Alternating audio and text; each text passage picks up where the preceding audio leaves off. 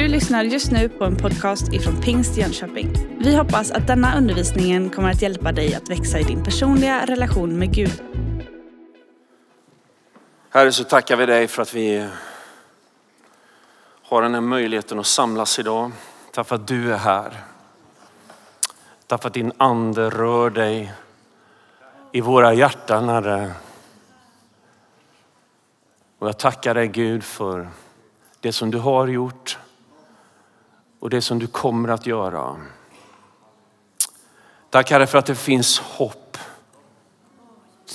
I det mörkaste av det mörka så finns det hopp Herre, för ditt hopp är inte grundat i omständigheterna här utan du är en Gud som förändrar, som skapar. Och jag tackar dig Gud för att du känner oss var och en här idag Herre. Du, du vet precis vilka vi är. Du, du kan vår historia. Du vet vad vi har gått igenom. Men det som är ännu bättre Gud är att du också vet vår framtid. Tack Herre för att vårt liv inte bara definieras av det som har hänt, av det vi har gjort. Utan framförallt så får vi klamra oss fast vid hoppet Herre. Om att det finns goda tankar som du har för oss. Herre låt oss den här söndagen Herre få höra din röst in i våra hjärtan Herre. Tala Gud med knivskarp skärpa Herre från ditt ord jag ber dig. Tala med värme Herre. Värm det som är fruset Gud. I Jesu namn vi ber. Amen. Så läser vi, står kvar, så läser vi från Hebreerbrevet kapitel 6 och verserna 19 till 20 och under tiden vi läser så kan någon eh, vänlig själ ordna en näsduk till mig annars så kommer ni höra mig snora här hela predikan. Vilket kommer säkert störa en och annan, inte minst min fru. Ja, ser du, Katrin.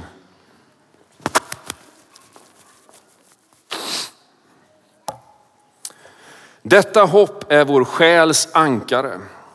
Det är tryggt och säkert och når innanför förhänget. Dit Jesus öppnade vägen för oss då han blev överstepräst för evigt. En sådan som Melkisedek.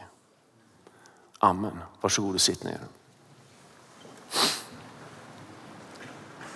Jag hamnar ju mitt i en serie om nytt hopp och för er som inte känner mig, jag heter Bo-Göran Läckström, är en av pastorerna här i församlingen men har min huvudsakliga uppgift i vår församlingsenhet i Hovslätt. Och jag är väldigt, det är väldigt annorlunda för mig att eh, när söndagsskolan har gått iväg så är det så många människor kvar.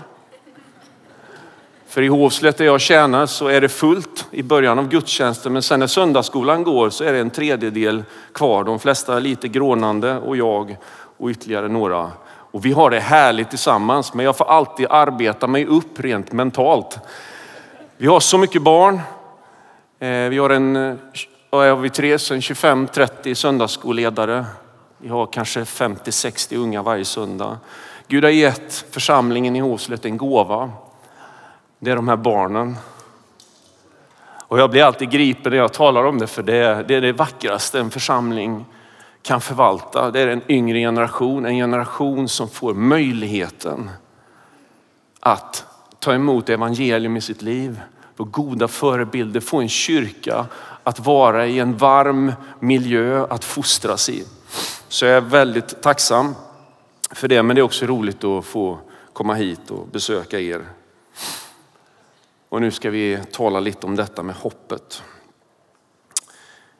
Alltså det kristna hoppet tillhör en annan kategori än det där positiva tänkandet. Vet, ibland så, så har vi den där tron att det ordnar sig till slut. Men eh, ofta så visar sig ju det vara helt ogrundat. Det är sällan det bara ordnar sig till slut. Men det är precis just när det inte ordnar sig som det kristna hoppet visar sin styrka och sin kvalitet. Hoppet är inte en vag förhoppning, inte ett lotteri. Där jag liksom skrapar och hoppas. Utan det är något levande, det är något kraftfullt som du och jag kan hålla fast vid. Och den som väljer med sitt liv hålla fast vid hopp hoppet kommer att märka hur det ger styrka i livets alla skeden. Det här hoppet handlar om evigheten. Det handlar om att det finns en plats som Jesus har gått före för att berätta för dig och mig. Det handlar om att få stå i hans närhet, och få leva i ljuset av hans ansikte. En plats där inga tårar finns, där ingen smärta finns. Där inte det som präglar mycket av vår tid här, den där kampen får rinna av och den totala friden får infinna sig. Hoppet handlar också om Guds möjligheter här och nu, i det här livet, idag, den här söndagen, i den här gudstjänsten så kan Gud göra någonting i ditt liv. Därför att Jesus Kristus har banat väg och öppnat det allra heligaste och slängt in ett ankare i detta rum som du och jag kan hålla i och som håller oss fast när det blåser. Det här hoppet går liksom helt förbi vår egen förmåga. Det står kvar när allting annat har slocknat och när vår egen kraft är slut och vår egen förmåga brister. Jesus har gett oss ett hopp som består. Halleluja. Du kanske finns här idag som inte har, har liksom tagit ett medvetet beslut att låta Jesus Kristus bli din frälsare. Du kanske är en av oss alla som i tider av livet liksom försöker själv. Och Gud har ju skapat oss med förmåga, med kvaliteter, med gåvor. Att bara lyssna på Jocke när han spelar trummor här framme, det är ju, det är ju typ så det måste låta där uppe. Så Gud har gett oss väldigt många fina saker som vi får förvalta. Men du vet när det handlar om att få ordning på livet, när det handlar om att få liksom någonting att hålla fast vid, någonting när allting annat gungar så finns det ingenting som du kan göra. Det visar sig och vittnesbörd efter vittnesbörd. De som har pengar, de som har framgång, de som har lyckats. I princip alla har samma vittnesbörd. Att det spelar ingen roll. För i slutändan så står jag där ensam. Och all min egen strävan och all min egen kamp och alla mina framgångar hjälper inte när, när det står liksom på sin spets. Men då vill Gud liksom kasta ner repet till sitt ankare som han har slängt in i det allra heligaste. Och där du kan få grabba tag i det och säga, ja Jesus, jag vill följa dig. Jag vill vara din lärjunge. Jag vill gå med dig. Jag vill satsa mitt kort på dig. Och då gör du ett riktigt bra val. Oj. Försöka undvika den där. Inte så roligt för den som kommer efter nu när jag kletar lite snor på den.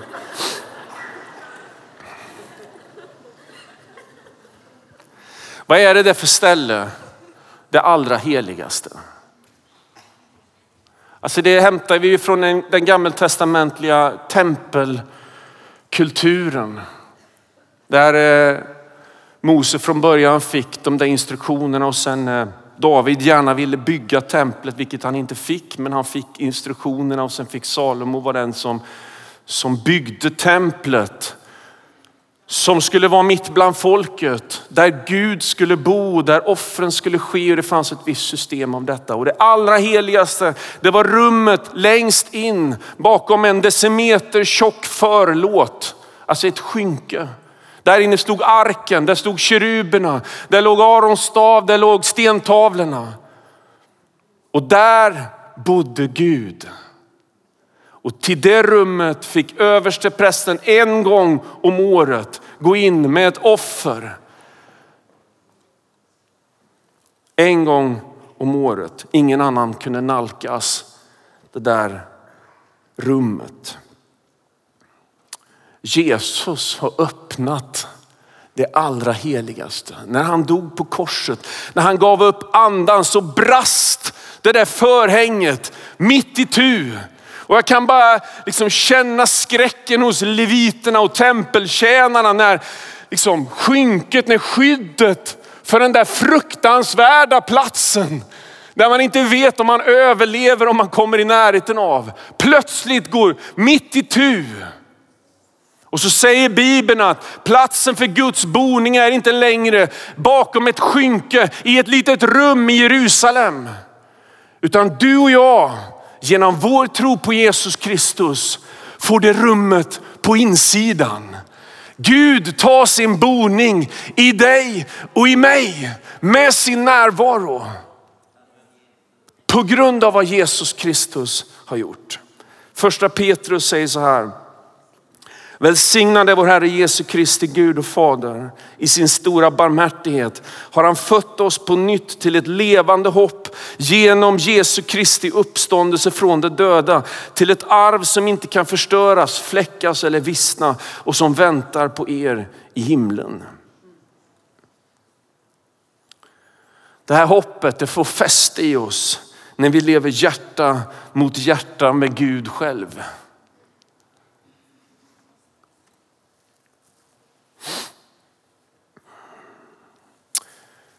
Det finns en fransk författare som heter Charles Pegu och han skriver så här i en bok som han skrev någon gång vid förra sekelskiftet. Tron, hoppet och kärleken är som tre medsystrar. Men det är hoppet som springer före de andra två och drar dem med sig. Tyckte att den var rätt så skön formulering. Du vet om vi tappar hoppet så blir vi liksom utelämnade till oss själva och till vår egen förmåga. Men hoppet, det drar både tron och kärleken. Hoppet är väl förankrat i det Jesus Kristus har gjort när han öppnade vägen till det allra heligaste för dig och mig. Den där tillfället eh, en gång om året när översteprästen skulle gå in där så hade han sina kläder väl liksom, eh, beskrivna i skrifterna hur, hur han skulle vara klädd. Och det var en reningsprocess innan. Och längs hans mantel eller hans kläder så hängde det granatäpplen varvat med bjällror. Och sen knöt man ett rep runt ankeln på e- hans ena ben. Och nu kan man ju undra varför gjorde man det? Jo, ifall att Gud inte skulle ta emot hans offer så skulle han falla död ner. Och ingen kunde ju gå in och hämta översteprästen. Så då hade man det här repet som man kunde dra ut honom ur det allra heligaste. Om det var så att klockorna slutade pingla där inne under en allt för lång tid, då visste man nu är det kört. Martin Leben som är med och sjunger här i teamet, han hade den här tanken som jag tyckte var så fin. Med det här repet. Tidigare så hade vi repet för att dra ut överste prästen om han inte blev godkänd i Guds närvaro. Nu hänger det ett annat rep från det allra heligaste, nämligen ankarens rep som du och jag kan få klamra oss fast vid, som vi kan få dra oss in i Guds närhet, som håller oss fast när det blåser, när allting stormar, när det inte finns någonting som har bäring i livet, så finns det där repet i det där ankaret som är förankrat i det allra heligaste. Tack Martin för den bilden.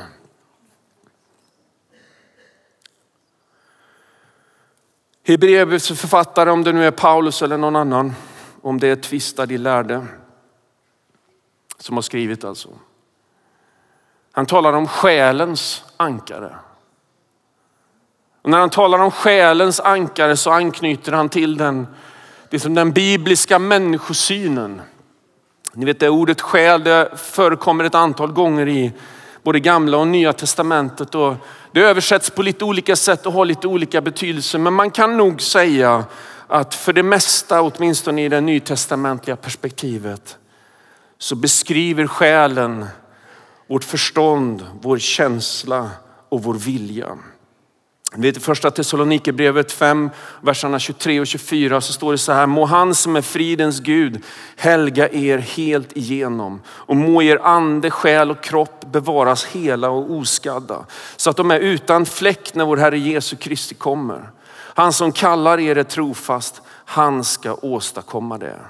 Må er ande, själ och er kropp. Det är så som Bibeln oftast beskriver människan. Med ande, med en själ och med en kropp. Och där själen blir någon slags kontaktcenter både för kroppens signaler och för andens beröring.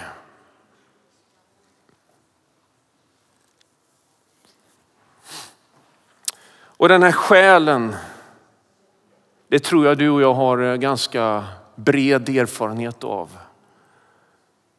Att den ibland fördunklas. Att det ibland händer saker både i vårt förstånd, i vår känsla och i vår liksom oförmåga att vilja det som är bäst för oss själva och för andra.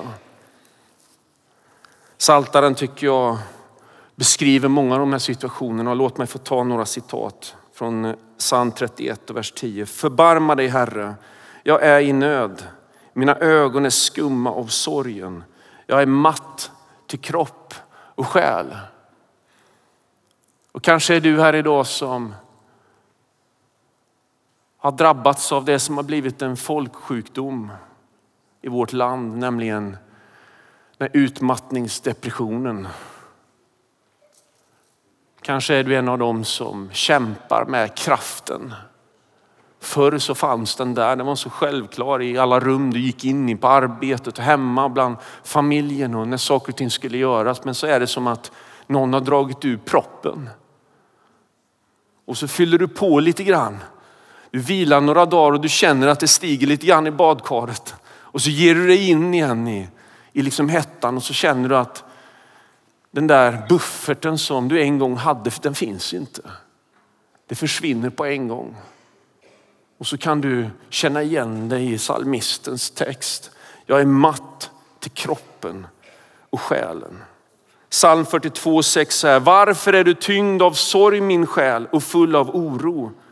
Sätt ditt hopp till Gud, jag ska få återtacka honom, min räddare och min Gud. Här är det som att salmisten talar till sin egen själ. Varför är du så tyngd av sorg och själ och full av oro? Psalm 63. Gud, min Gud, dig söker jag. Min själ den törstar efter dig. Min kropp den längtar efter dig som ett kargt och uttorkat land.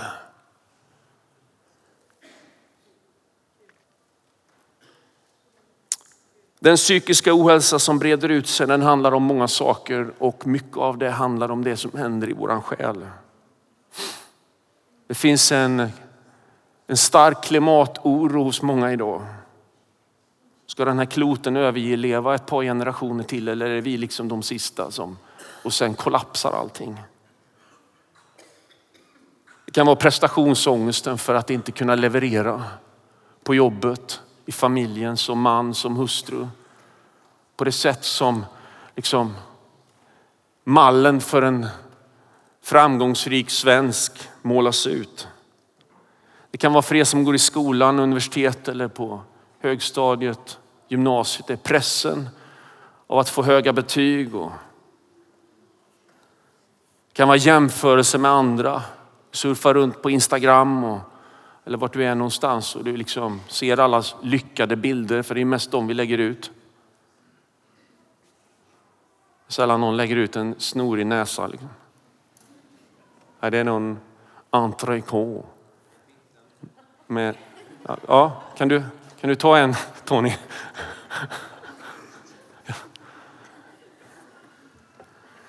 Men du vet, anden vill impregnera din själ. Gud som tar sin boning i dig. Han vill från insidan genomsyra din själ. Han vill låta liksom strömmar av levande vatten. Millimeter efter millimeter, centimeter efter centimeter, decimeter efter decimeter.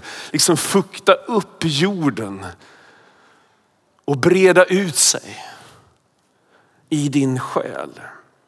Själen kan få nytt ljus. David säger i psalm 103, lova Herren min själ, hela mitt jag vill prisa hans heliga namn. Lova Herren min själ, minns allt det goda han gör.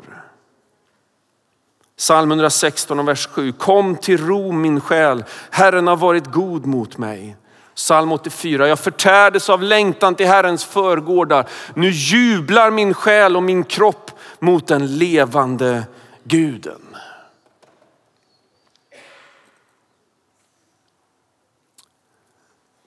Kristus så finns det verkliga hoppet.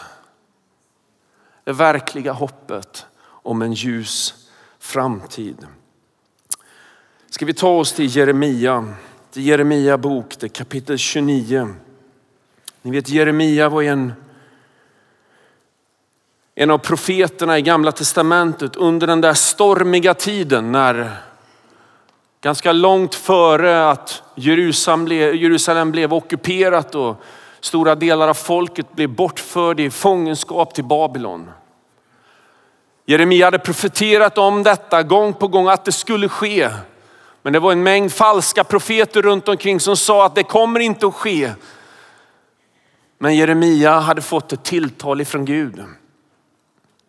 Och så sker det där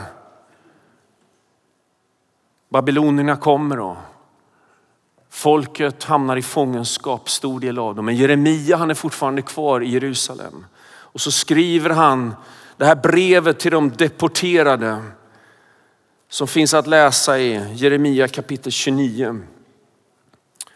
Vi ska inte läsa hela det, vi ska bara läsa någon vers.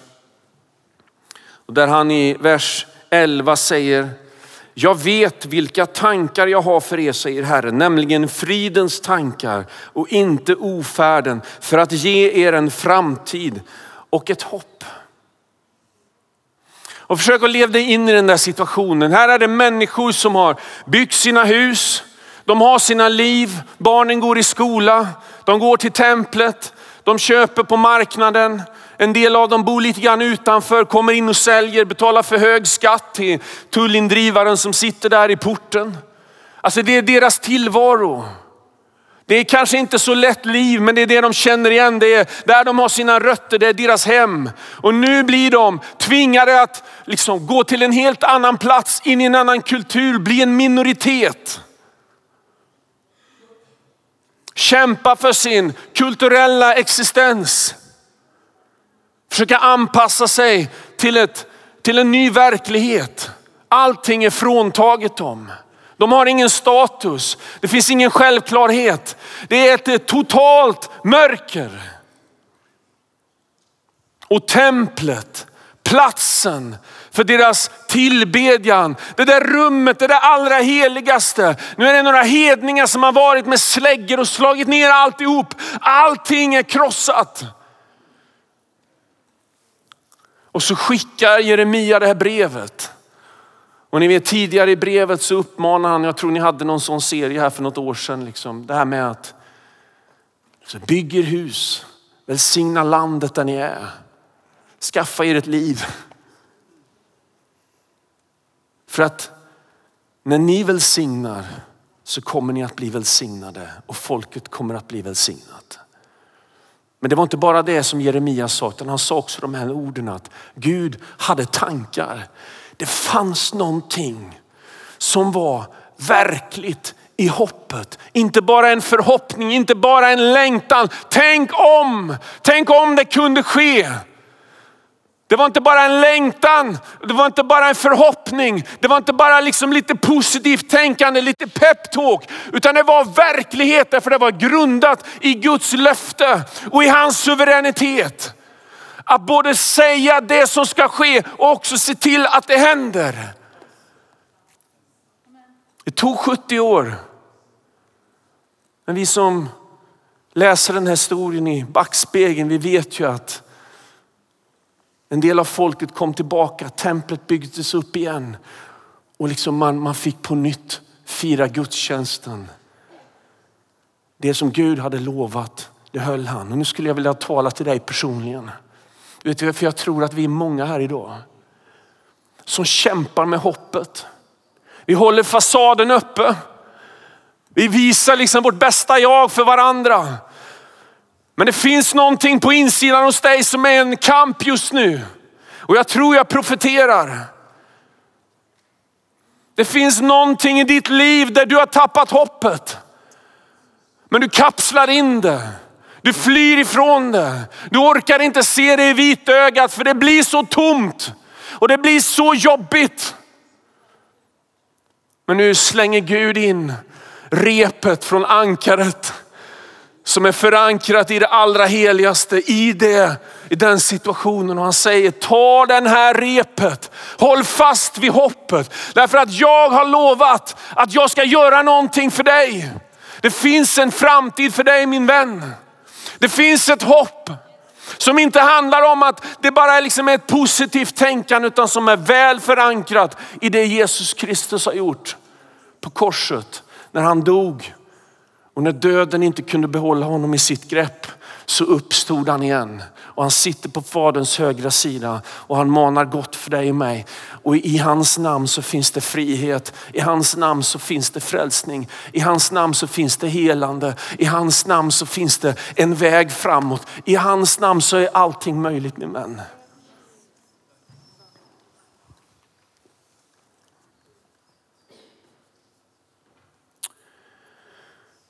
Min fru köpte en fin bok häromdagen skriven av Max Lucado.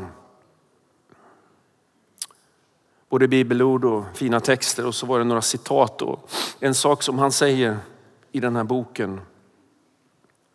Vårt problem är inte i första hand att Gud inte ger oss det vi hoppas på utan att vi inte förstår vad som är rätt sak att hoppas på. Jag tror att när du och jag kommer nära Herren så klarnar också blicken för vad det är för hopp han har gett oss. Paulus säger så här i Efesierbrevet, det första kapitlet. Han ber, må Gud, må han ge ert inre öga ljus så att ni kan se vilket hopp han har kallat oss till. Vilket rikt och härligt arv han ger oss bland de heliga. Hur väldig hans styrka är för oss som tror. Samma oerhörda kraft som han med sin makt lät verka i Kristus när han uppväckte honom från de döda och satte honom på sin högra sida i himlen.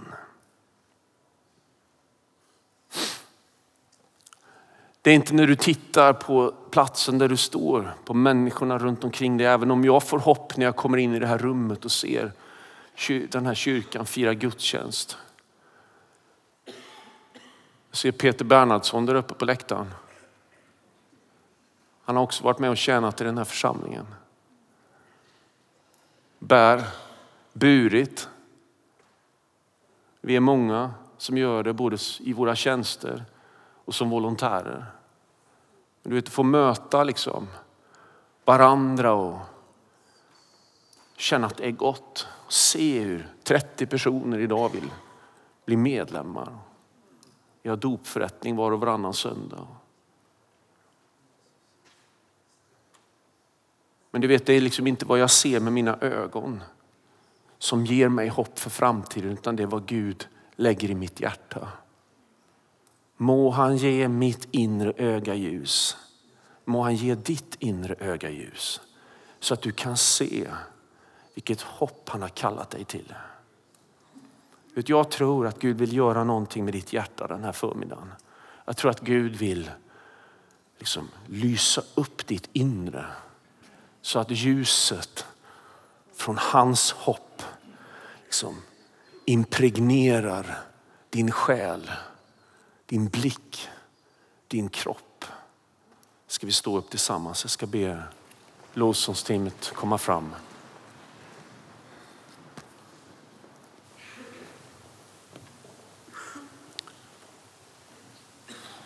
Innan vi gör någonting annat i den här gudstjänsten, vi ska strax öppna upp för förbön och skulle vilja uppmuntra dig att verkligen ta vara på tillfället att få en hand lagd på din axel och någon som ber en personlig bön för dig.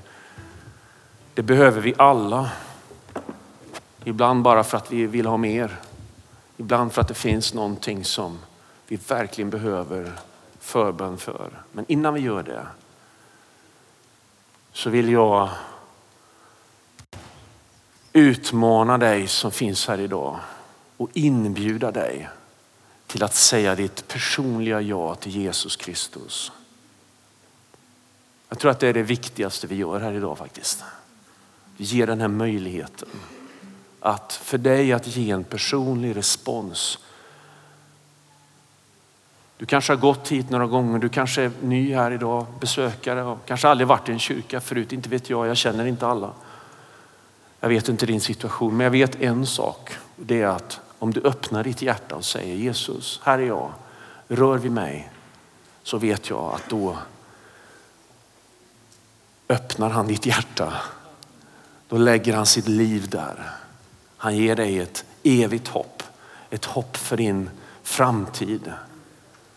Och därför så medan vi av respekt för varandra bara böjer våra huvuden och stänger våra ögon och så. Du som finns med oss idag som skulle vilja säga ditt ja till Jesus Kristus den här förmiddagen. Du kan nu lyfta din hand där det står. Så ska vi be sen en bön tillsammans. Är det någon så lyft din hand där det står.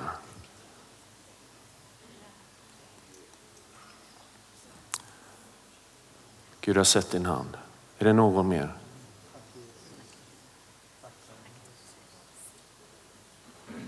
Sätt din hand också. Är det någon mer?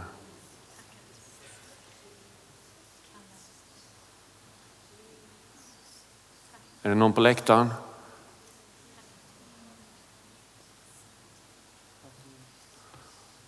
Då gör vi så här att eh, ett stort grattis. Men vi ska be också. Och jag ber före och så ber alla i kyrkan efter mig. Jesus Kristus. Jesus Kristus. Tack för att du tar emot mig. Tack för att du tar emot mig. Tack för din förlåtelse. Tack för din förlåtelse. Jag vill leva med dig Jag vill leva med dig i resten av mitt liv. i resten av mitt liv. Och jag tar emot din heliga andes kraft. Och jag tar emot din heliga Andes kraft. Hjälp mig att leva tillsammans med dig. I Jesu namn. Amen. Du har just lyssnat på en podcast ifrån Pingst Jönköping. För att få reda på mer om vilka vi är och vad som händer i vår kyrka så kan du gå in på pingstjonkoping.se eller följa oss på sociala medier via pingstjkpg.